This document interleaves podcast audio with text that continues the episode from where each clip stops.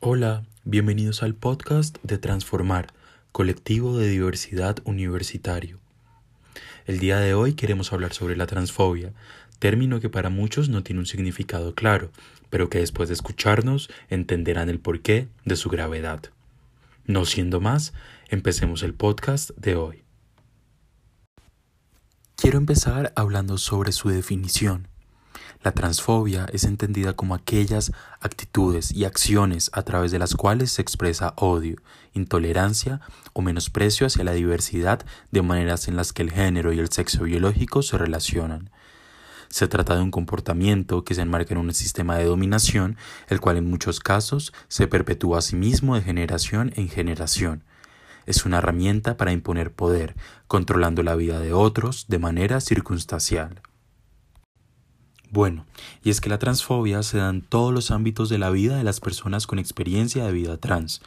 Uno de los primeros espacios donde se ven discriminadas es en el núcleo familiar, el cual puede convertirse en un espacio de tensión constante para aquellas identidades no normativas, quienes a menudo experimentan rechazo por no cumplir con las expectativas de congruencia sexogenérica.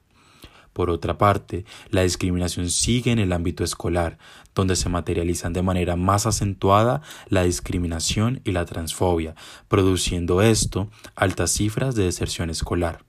Además, la transfobia opera en distintos niveles sociales. Esto conduce a que las personas trans tengan condiciones de vida precarias, viéndose en muchos casos obligadas a ejercer la prostitución porque se ven excluidas de otros ámbitos laborales.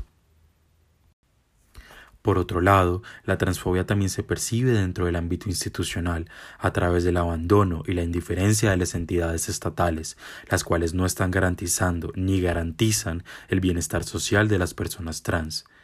Instituciones como las de la policía ponen en evidencia la violencia institucionalizada y los modelos normativos de sexo y de género, donde son comunes las referencias de detenciones injustificadas, extorsión, acosos y en algunos casos violencia física. La discriminación institucionalizada también se puede percibir ante los servicios de salud. Estudios a nivel mundial sobre esta temática han arrojado en su mayoría una constante discriminación por parte de los profesionales de la salud, los cuales no poseen herramientas básicas para atender necesidades de dicha población.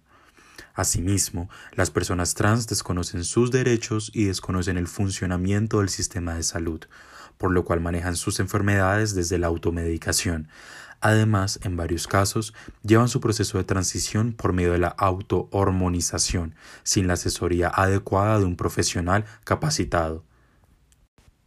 Venga, y es que al mismo tiempo las discriminaciones a personas trans también se dan dentro de las cárceles y las cifras siguen siendo alarmantes y es que el ámbito penitenciario es uno de los espacios donde se desarrolla el modelo denominado performativo de hipermasculinidad, donde las personas con expresión de género distinta, por decirlo de algún modo, a la tradicional se pueden encontrar en situaciones de vulnerabilidad.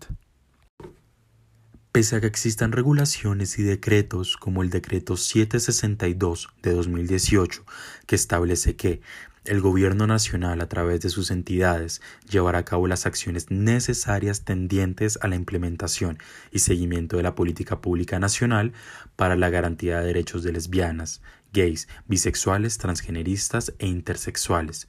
Se orienta al cumplimiento de la obligación de promover y procurar el goce efectivo de los derechos y libertades mediante la adopción de medidas y mecanismos y desarrollos institucionales encaminados a materializar progresivamente el derecho a la igualdad y no discriminación. Pese a que existe todo un decreto, toda una regulación, en Colombia se siguen dando casos de transfobia día a día, mes a mes, año tras año, y no se garantiza el ejercicio de los derechos fundamentales de esta comunidad.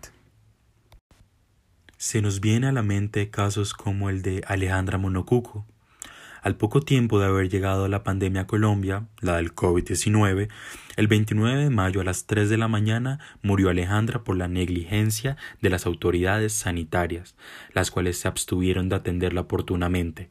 Según la red comunitaria trans, los paramédicos se negaron a atenderla cuando se enteraron de que era una paciente con VIH. O otro caso que se nos viene a la mente también es el de Juliana Giraldo, quien fue asesinada el pasado mes de septiembre por un disparo propinado por un soldado del ejército colombiano cuando viajaba con su esposo y dos de sus amigos.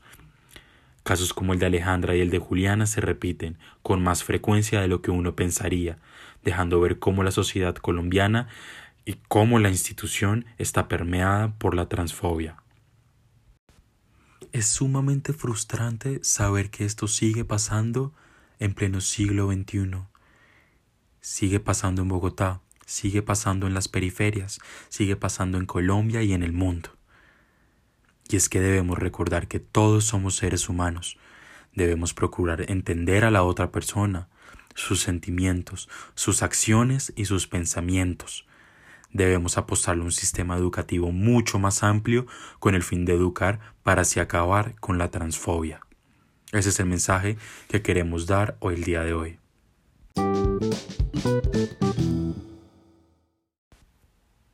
Nuevamente, gracias por escucharnos el día de hoy. Mi nombre es Juan Hernández, miembros de Transformar, colectivo de diversidad universitario. Feliz semana a todos.